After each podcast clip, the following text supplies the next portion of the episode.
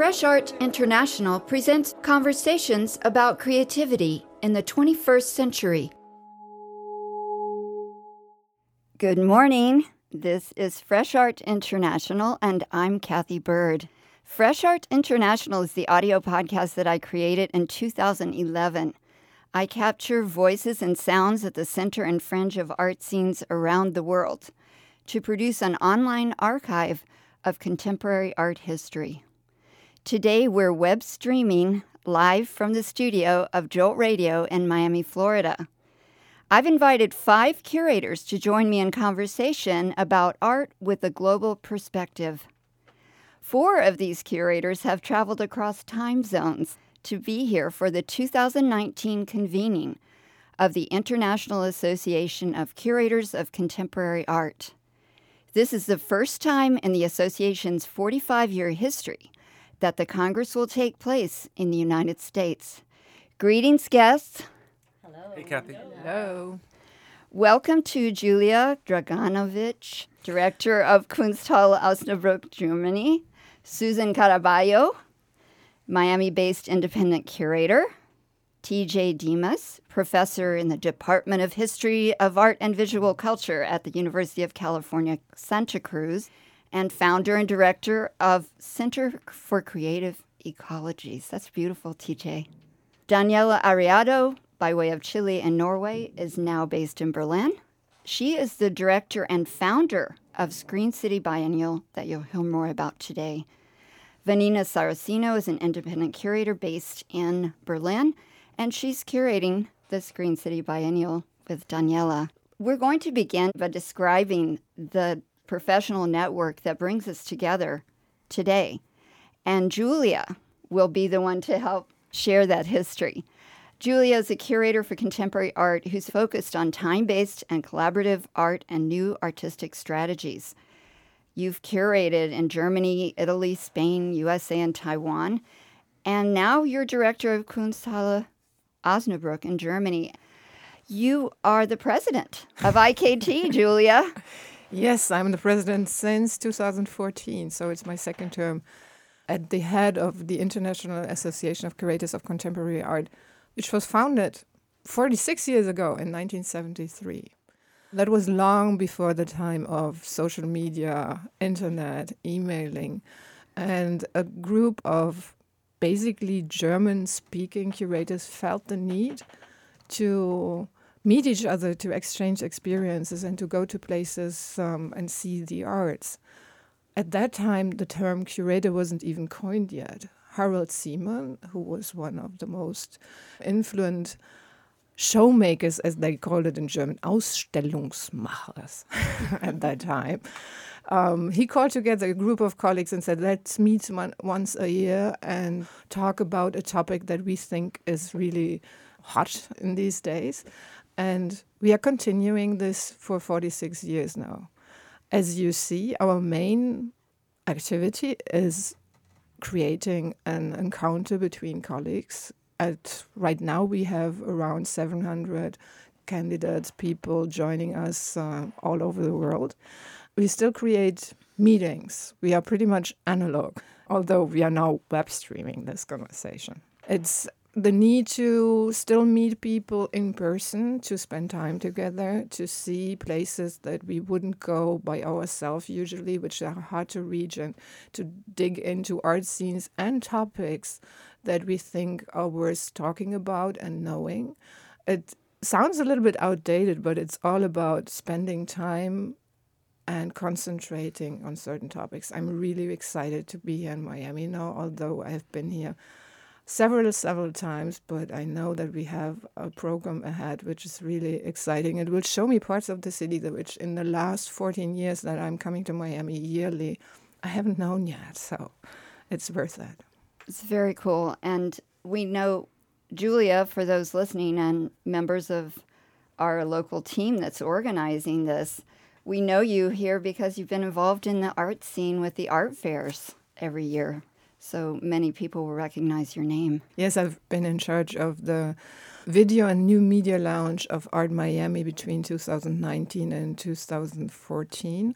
that was an exciting period. And I just said when we were traveling here to George radio station that when I started working here, the Wynwood Art District was far from being an art district. So it's nice to see how everything changed so so quickly here in Miami. On our way here, we drove by Wynwood, and Julia was quite amazed to see the difference. Yes, indeed. If you've got an idea now why we've come, where we're coming from, Europe, Asia, Australia, and the Americas are the representations in this amazing network.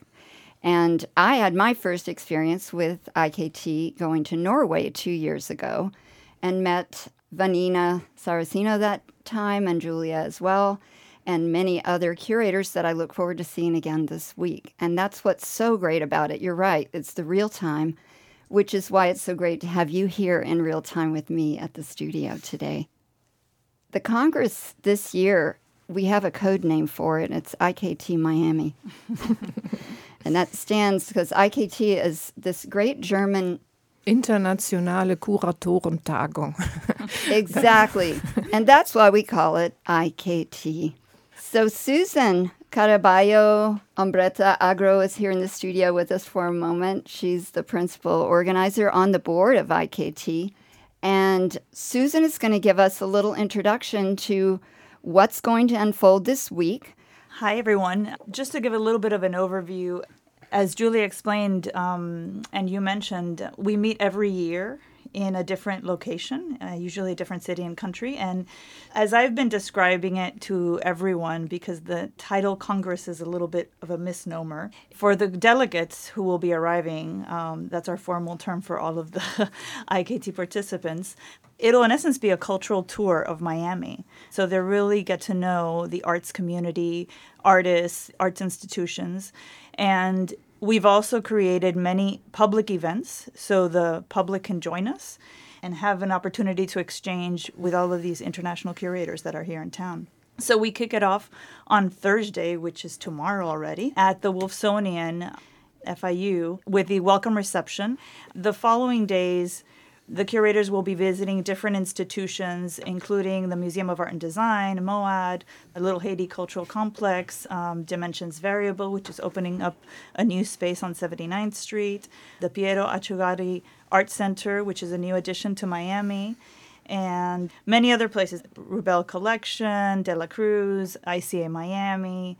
And then on Sunday, we will be at the Perez Art Museum, Miami where I have been organizing a symposium, which is the main public event of the Congress. The delegates will have an opportunity to see the exhibitions. And at 11 o'clock, the symposium begins. And um, TJ Demos, who's here with us today, is our keynote speaker. We'll have several artists that will be presenting their work, and then in other cases, there'll be performances and surprises during the event. And then from there, we head to the Bass Museum and culminating at Oolite Arts in Miami Beach for the closing reception. The final final event will be a um, screening of Bill Fontana's work at Soundscape Park, the post closing reception, if you will. Right, we have a lot going a on. Lot. It's a lot. It is a lot, and I will just say the welcome tomorrow night at the Wolfsonian. I will be emceeing a live podcast event that will be recorded on site. We have people coming from the Caribbean, from Europe. We have a lot of people coming from Europe, from Latin America as well, thanks to a very generous grant system that our IKT Miami organizers set up this year. Um, we also have some people from Australia, Northern America, of course. Unfortunately, a few people from Africa. We have a few delegates from Poland. Yes. Yeah. Lithuania, I believe. Yeah. Right. Lithuania, Poland. And uh, Scandinavia for certain. For I sure. See people that I met in Norway, and I'll be doing a second podcast event at the Riviera Hotel poolside in a cabana, sort of like speed dating or rolling podcast. Everyone will answer the same question. I'm really excited for this. And I think it's really important now to situate where we are. The context for this event, for this Congress, for this convening, this gathering is globally significant because, as Susan has pointed out, and many of us do in our conversations daily, Miami is ground zero for sea level rise. As TJ pointed out last night in this fantastic seminar he's doing at ICA Miami at the Art and Research Center, sea level is expected to rise two feet in the next 50 years. You'll hear that a lot too around here. And I don't know, it still doesn't go into the brain of many people what that means. We also last night talked about the difference of degrees and what that could mean. And I learned a lot about that when I was in the Everglades in residence in February for a month and learning all about the impact of one degree of temperature on the water in the middle of the state to all kinds of ecosystems that are going to be impacted. And I think art plays a role here, and that's why it's so exciting for us to think about what that could be. So I'd love to share with you a Miami based artist work. Cara Despain responds to our environmental realities in this sound installation called Sea Unseen, and you'll hear a lot of different perspectives on sea level rise. They raised it from the swamp with designs on building the great American paradise, an industrialist's respite from the cold north, and a repository for their gilded wealth and shining dreams. The subtropical frontier even had its own railroad, defying reason and stretching, with much difficulty, out into the salty sea, ending at the southernmost point. Then rose glittering spires, ever higher, grander, and more expensive. Flatlands exploding and expanding in all directions, and they came in droves to live, all the while not seeing, making static the sounds that could tell them all they needed to know. Bridges, boats, mansions, docks, new trees, new animals, new sand, new islands, new fantasies imposed on old ground, foreign in paradise. Those before knew it lived below, moving up through the ground like the oil that built the empire. They knew to listen. They had been for centuries. The newcomers were deaf. They forgot that the ground doesn't. Hiya, down here. I'm everywhere below. Where else would I go? The ground, it doesn't move, but boats, they always float. When you're down here with me, you'll float too. The salt makes it all float.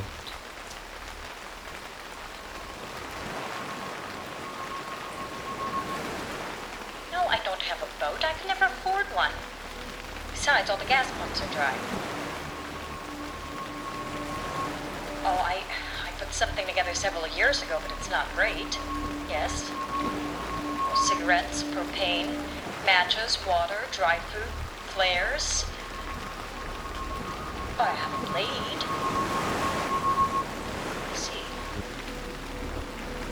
Pretty soon it was coming up everywhere, from all sides, from the sky, from the storm drains, and even people's front lawns. Where you're standing, right there, it'll be a lake soon. The planters in the plaza will be like mangrove islands. It was like the buildings were shrinking, an ambitious enterprise succumbing to the sea like Atlantis. But they didn't stop, even though the edges were moving. They didn't listen. They chased them because, well, in the end, they were hypnotized by the horizon. They wanted to be close to it, though it would be their undoing. The newcomers, they always chase past the edge. It's too late. It's here. Okay, that was sound from Cara Despain and a team of people that worked with her. You will get to meet her at the symposium, and Susan Caraballo is here to introduce that. I want to give you a little more information about Susan. She's a Miami based independent arts manager, producer, and curator.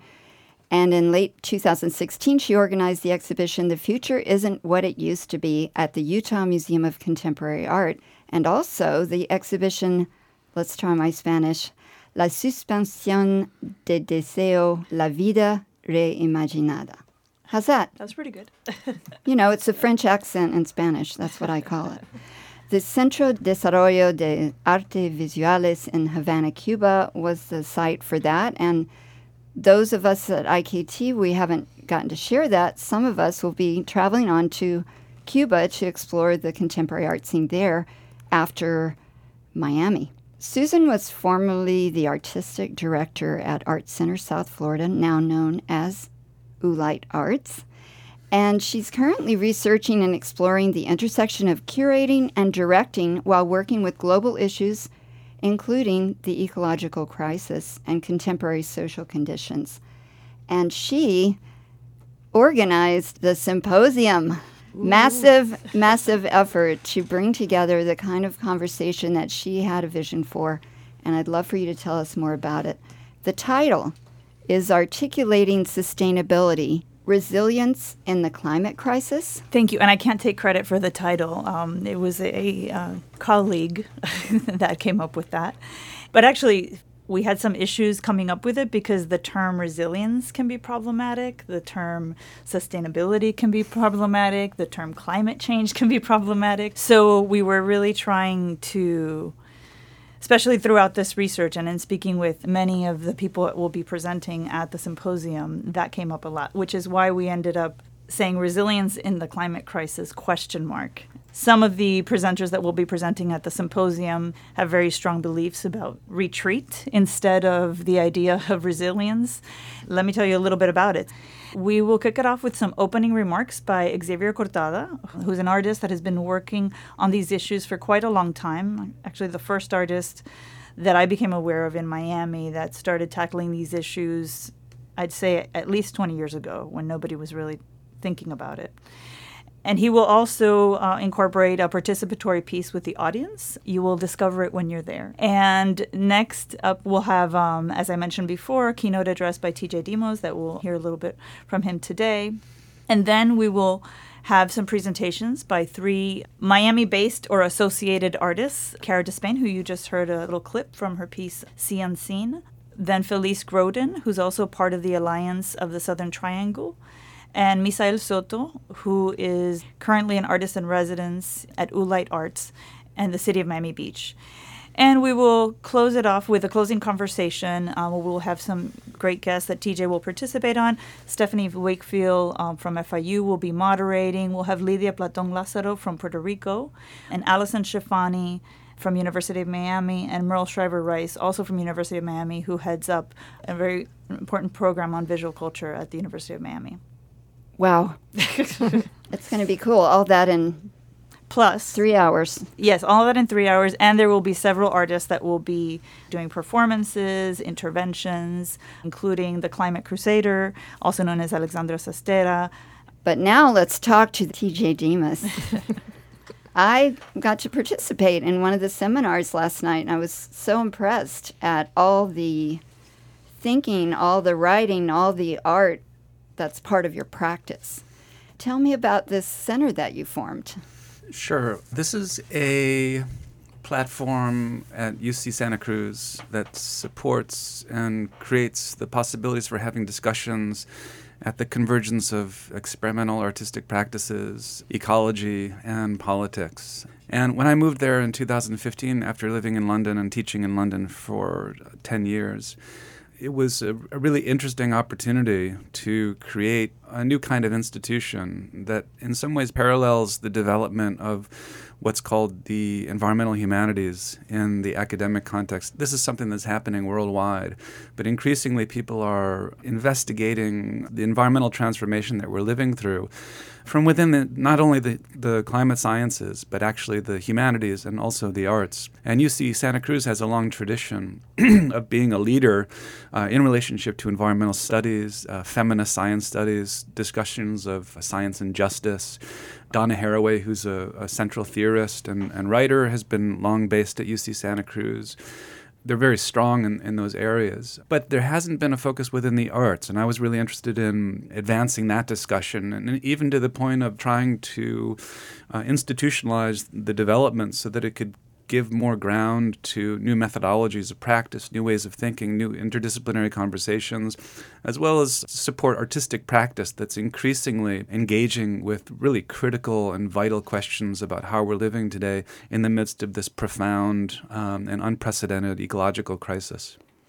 Right. I mean, we see art often as an observation of what's going on and maybe a reaction, artist activism. If you might describe what you see as the spectrum of art intervention or the relationship of art in different ways to these issues. Mm-hmm. Sure, it's quite complex because there's so many different approaches, uh, and there's a real um, diversity of models and experimentations that are going on in relationship to these kind of practices today. And, and we've already heard a, an audio piece, there's work in video, in different materials, there's socially engaged practices, there's collective forms that verge into activism and, and politics. There's uh, people who are doing work within institutions to try to transform museums and galleries and, and the way arts economy has operated uh, recently. The Center for Creative Ecologies is really insisting on the potential generative and creative aspects of art as a site of open ended experimental practice to do things that aren't really possible in other areas of, of experience, uh, whether it's in the academy or, or, elsewhere. But thinking across boundaries in new ways and, and really open ended approaches to imagining how we might live differently, beginning with shifts in perception, different kinds of relations to images and sounds, different ways of telling stories and, and uh, recounting experience, and also proposing different kinds of worlds that we might live in in relationship to the future. So art can be critical, it can be documentary, it can challenge challenge current forms of, say, petro-capitalist organizations of life that's leading to this disastrous global ecological conflict.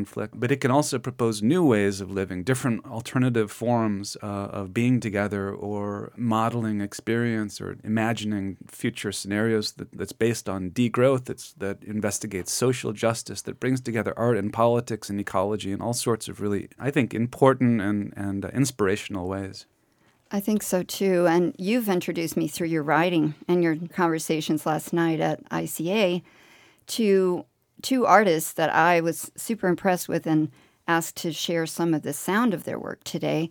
And you featured their work in the Rights of Nature exhibition that you curated in 2015. That's Ursula Biemann and Paulo Tavares. Mm-hmm. And their project called Forest Law, which is absolutely gorgeous and so profound in thinking. Would you like to introduce the two artists and then we can talk about this particular work? Sure. They're doing some of the, I think, most really fascinating investigations into um, the environmental circumstances that are found in the Ecuadorian Amazon, especially as it impacts uh, micro minority communities that live there, indigenous communities like the Sarayaku uh, in this area that has experienced oil drilling, you know, over the last few decades uh, that's been really destructive of the biodiversity in this area of Amazon uh, rainforest, as well as really threatened the lifeways of indigenous peoples who live in this area and live in close connection, fully integrated into this cosmological world of the forest. They've done so for millennia, far long before the conditions of colonialism came in and really interrupted their ways of life. Ursula Biemann is a, a Swiss artist and video uh, researcher who's done all sorts of work uh, all around the world. And Paulo Tavares is a Brazilian research architect who's investigated the Amazon in relationship to his participation in the forensic architecture research project that's based at Goldsmiths in London. It's a really interesting formation of research architecture where they're trying to invent new methodologies of analysis to investigate state and corporate crimes, often whether it's related to genocide and the destruction of indigenous communities, for example, historically in, in Latin America, and whether it's Guatemala or Ecuador. And also recently, increasingly, they've been turning to ecocide So that's uh, situations where uh, states or corporations have participated in the destruction of ecosystems. So this is the context of forest law, which is situated in Ecuador, which is the fascinating country in terms of a place that has enacted the rights of nature within their legal constitution over the last decade or so. So they've granted nature, forests, trees, rivers, ecosystems rights in the same way that people have rights or corporations have rights, even though there's been a lot of contradictions in terms of how this is played out in relationship to governance in Ecuador that's also strongly supported extractive projects. But Biemann and Tavares in forest law are investigating how the rights of nature might come together with indigenous beliefs in the animacy of their environment and how trees and the forest and the ecosystem itself is not an object to be exploited for human interest, but actually has intrinsic value that's deserving of reverence and uh, spiritual recognition. And so, rights of nature has uh, developed within this um, this community, for instance, of the Sarayaku is really fascinating and turns into a double channel video installation and archival presentation by Biemann and, and Tavares. It's very beautiful and it involves indigenous voices, but I'm sharing one segment that our mostly English speaking audience will be able to appreciate with the sounds of the environment that surrounds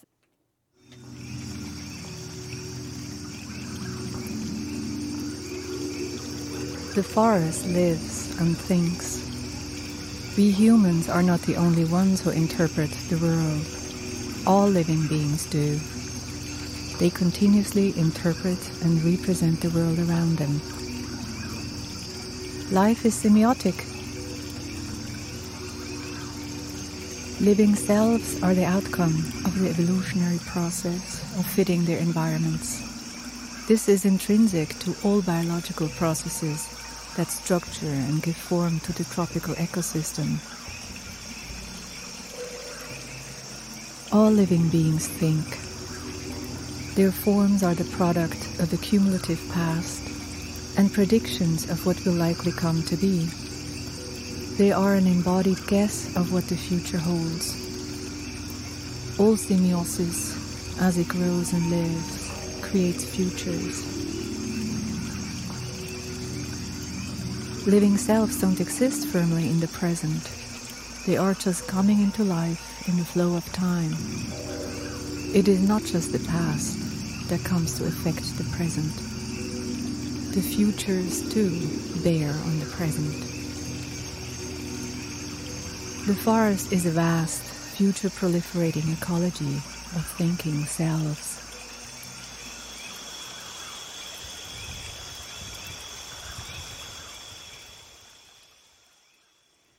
A gorgeous piece. I just want to dwell in it. I just want to watch it forever. It's it's beautiful and it's deep. and the idea that behind this nature is this petrocapitalism is the major threat to it. We're going to be talking tomorrow evening with Nuno Sacramento, who did a project on deep mapping in Scotland that also explores the layers that are being added to the land or extracted from the land that are altering our experience of the world. The other artist that I found really interesting is Oliver Ressler.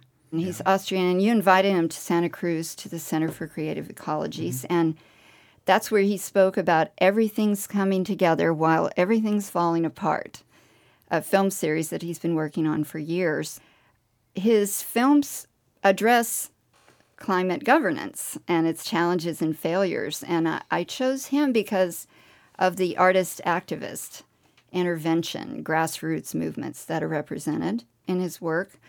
Do you want to talk a little bit more about him? And then we'll hear Code Rood. Sure. He's worked for a long time now investigating social justice based politics, uh, increasingly in relationship to forms of ecology and climate justice. And what I think is really crucial about his work, and also Ursula and Paulo's that we were just listening to, these are artists who are sensitive to movements beyond, say, anthropocentrism, which lots of art historically has been focused on. You know, investigating all the subtleties and details of human based experience, but really ignoring other areas of the world or the non human realm or the more than human worlds that surround us and that we depend on. So, so Ressler and uh, Biemann and Tavares and these pieces, and especially the clip that we heard on Forest Law, that bioacoustic ecology that's so prominent in the background, right? They're really attempting to give voice to all those different uh, realms of experience and modes of being beyond the human. But there's also at the same time a focus on human based politics, on petrocapitalism, on forms of social and political and economic injustice that are creating the conditions of environmental breakdown that we're experiencing. And I, I find from my work and my research that's really crucial. That's really an important intervention within practices within the cultural sphere that might risk a move beyond the human where there is a corresponding depoliticization or a lack of focus on uh, what's happening economically, politically, because we know we're not only living in the midst of an ecological crisis that is uh, completely life transforming, but it's also political and economic in terms of the rise of authoritarian capitalism and these these populist right wing movements, even uh, at their extremes, enter into forms of uh, ecofascism, where the belief in organic purity mirrors ethno nationalism or xenophobic anti migration politics. Ressler's work, and this is the case within the video trilogy that you're going to play a clip from, is investigating different sites where people, communities, often activist communities like the Zapatistas in Chiapas, are attempting to invent life on completely different grounds that is both sensitive to a non anthropocentric way of living with the environment in positive ecological ways, but also ways that are dedicated to social justice and different ways of organizing life economically and politically. This one is a civil disobedience action in the port of Amsterdam in June 2017. A blockade of Europe's second largest coal port, drawing a red line against the fossil capitalist infrastructure facility. And this is a wild piece, too the protesters up on a crane and running across fields and storming the mining site. Pretty wild. So let's listen to Oliver Ressler's Code Rood.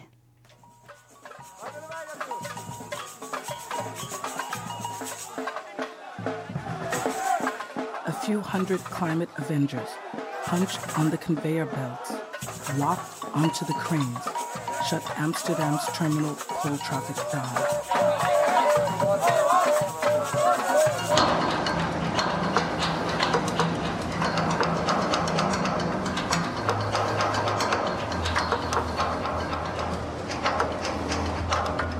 Code rood, code red, cold weather is back.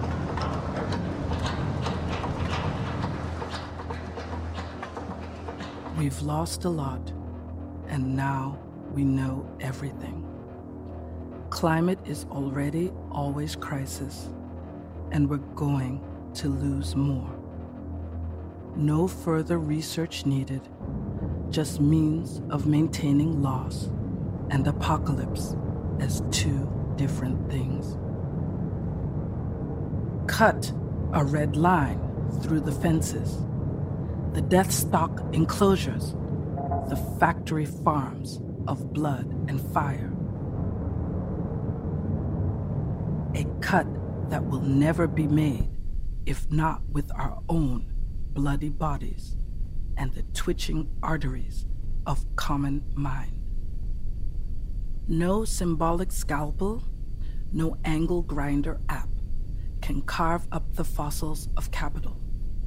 Only social disobedience, transnational commotion of uncivil movements is an incisor accurate enough. Time is running out for chances of escaping. You just heard an excerpt of Code Rood by Oliver Ressler. He shared with me to share with you today. And we are able today to introduce two curators, Daniela Arriado and Vanina Saracino, who are here in Miami with IKT as well. They will be sharing some of the work from the next iteration, the 2019 Screen City Biennial, that will take place in Norway coming up in the fall. And we're super excited to have the opportunity to give you the blast off you want an international audience to hear about what you have coming up. Maybe a lot of us in the room will make our way over to celebrate with you. Daniela is the director and founder of Screen City Biennial and director of Art Republic, a media art platform in Norway. And what I see you involved in the most is cinematic experiences and the audiovisual. You're a member of the Norwegian Association of Curators, and you're based in Berlin since 2012. Welcome to Fresh Art International. Thank you, Katie. This is this is uh, super nice uh, to be both in Miami but also here with you.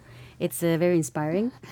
I met Vanina in Norway, and it was so great to know that she was headed this way and we'd get to spend time together. I immediately invited her come on the show. And she's an independent curator and film programmer currently based in Berlin, founder of an international curatorial project about art and cinema. So logically, you two would find each other and be working together. I'd like for you, Daniela, to just tell us about what Screen City Biennial is and when it began, what, what's shifting with the history of it now. So yeah, uh, Screen City started uh, as a, actually an intervention in public space in the city of Stavanger in 2011.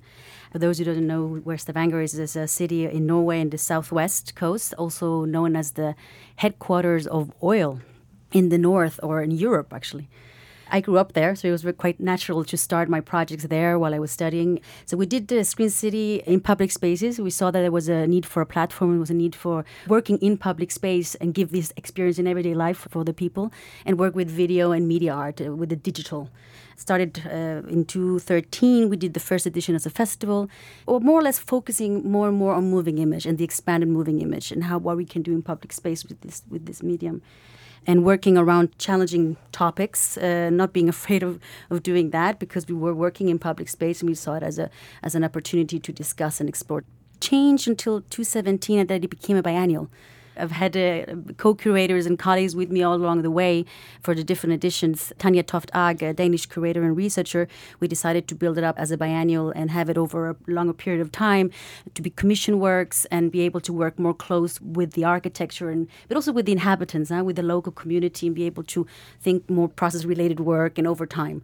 So in 2017 we did that, exploring the topic of migration, and then in uh, this uh, year, 17th to the 30th of October we launched Ecology Lost, Found, and Continued edition with Vanina Saracino.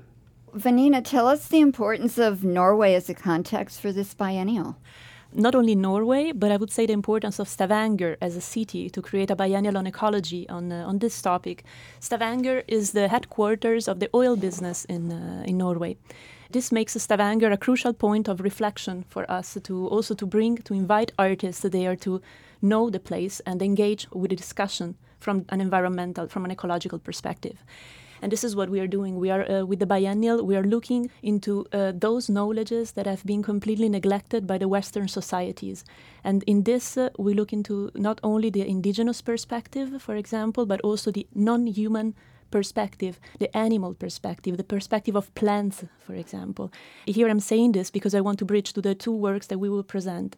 We are engaging with many new commissions. I know there is no time for us to speak about all of them, but we have, for example, a new commission to Enrique Ramirez, is a Chilean artist that will engage into a research on deep sea mining.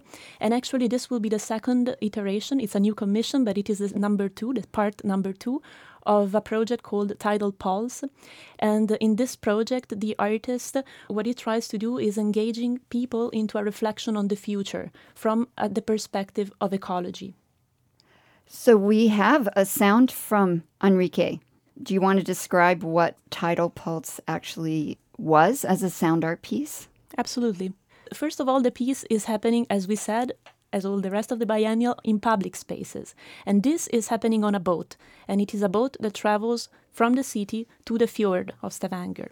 It is a very dramatic landscape. It is a landscape that it's soon doomed to disappear, most probably, and this is the way we want to engage people from the perspective of expanded cinema, so uh, extracting the elements of the cinematic experience, bringing it back to the land, so including into the work already the landscape, the nature that is surrounding. And this project is a research on the perception of the future from the Sami perspective, but also from the perspective of people in the oil business.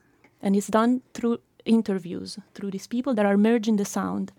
With, I see. Uh, so Sami being the the indigenous people of Scandinavia. Correct.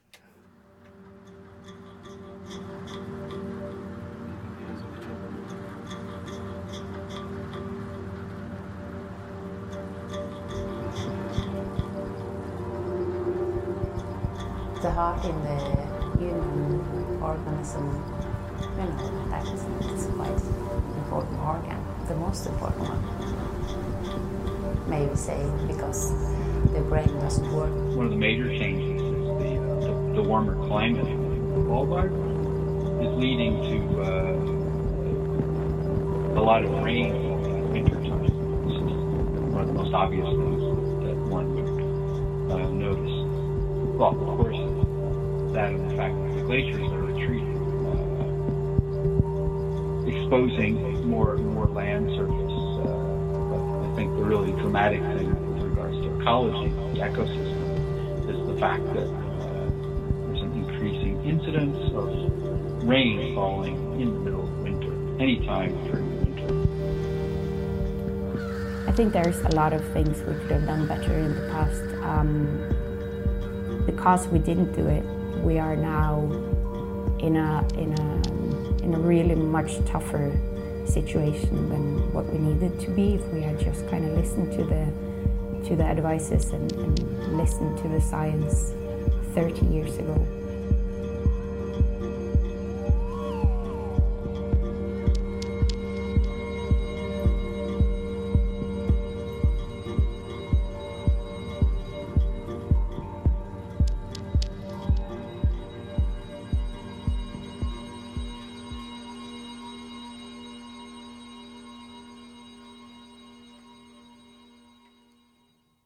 Was really interesting. That was Enrique Ramirez. And Vanina, you want to tell us a little more about this piece? I just wanted to add that this piece, in order for people to be engaged, to see this piece, they have to engage in a, in a three hour travel. So it is not a piece that you can experience just in quickly, in one minute, and then leave, but you really have to engage with this. And this is the reason why we chose this piece to put this piece on a boat, because in a way it is important to give time to understand what's the discussion and the depth of the research behind all of this. Another important thing is that the sound is not a random sound, but Enrique uh, puts custom made microphones on the fuel, on the engine of the boat. And all the sound is retrieved and uh, modified from this uh, fuel powered heart polluting the, the ocean and polluting the waters because we are polluting the waters the moment we also do this experience. There's another group of sound artists, I would call them, called Band of Weeds. I love the name of the band. What the Band of Weeds does, and also the reason of the name, why are they called Band of Weeds, is because they do not want to take the credit of this uh, music that they produce, of the sound that they produce, but they want to give it back to the plants in a way.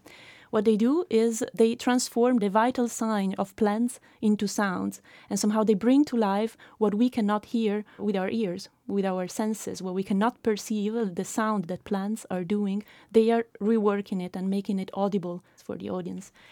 And uh, they will perform live in Stavanger during the biennial, during the opening week of the biennial, which will be from the 17th to the 20th of October this year.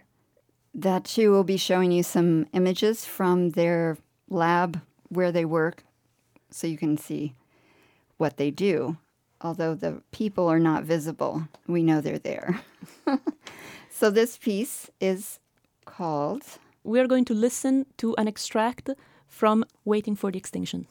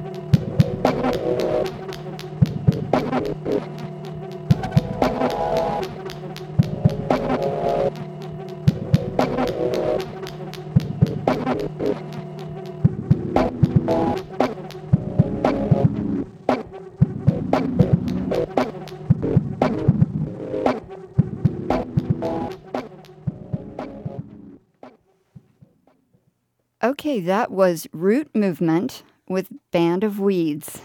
And if you want to see them perform, you have to go to Stavanger, Norway this fall and participate in opening events of the Screen City Biennial. Thank you for sharing that with me. Thank you, Kathy, for inviting us. Yes, Absolutely. Our conversation today has explored the potential for art to play diverse roles that impact public perception on global issues. We've introduced you today to individuals involved in the annual gathering of the International Association of Curators of Contemporary Art, also known as IKT, meeting in Miami this week from the 11th to the 14th of April. In the studio, Julia Draganovic, Susan Caraballo, TJ Demos. Thanks, Kathy. Thank you. Thank Daniela Arriado, Thank you, Katie. and Vanina Saracino. Thank you. It's been fantastic having you, and I look forward to sharing these next few days with you in Miami.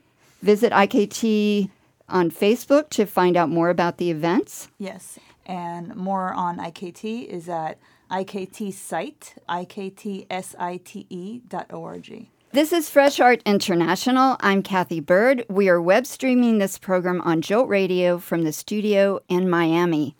Visit freshartinternational.com to explore more than 200 episodes in our oral history project. If you like what you're hearing, subscribe, rate, and review Fresh Art International anywhere you go for podcasts. Go to our website and click on the red support button to support our stories. Stay tuned for more contemporary art talk.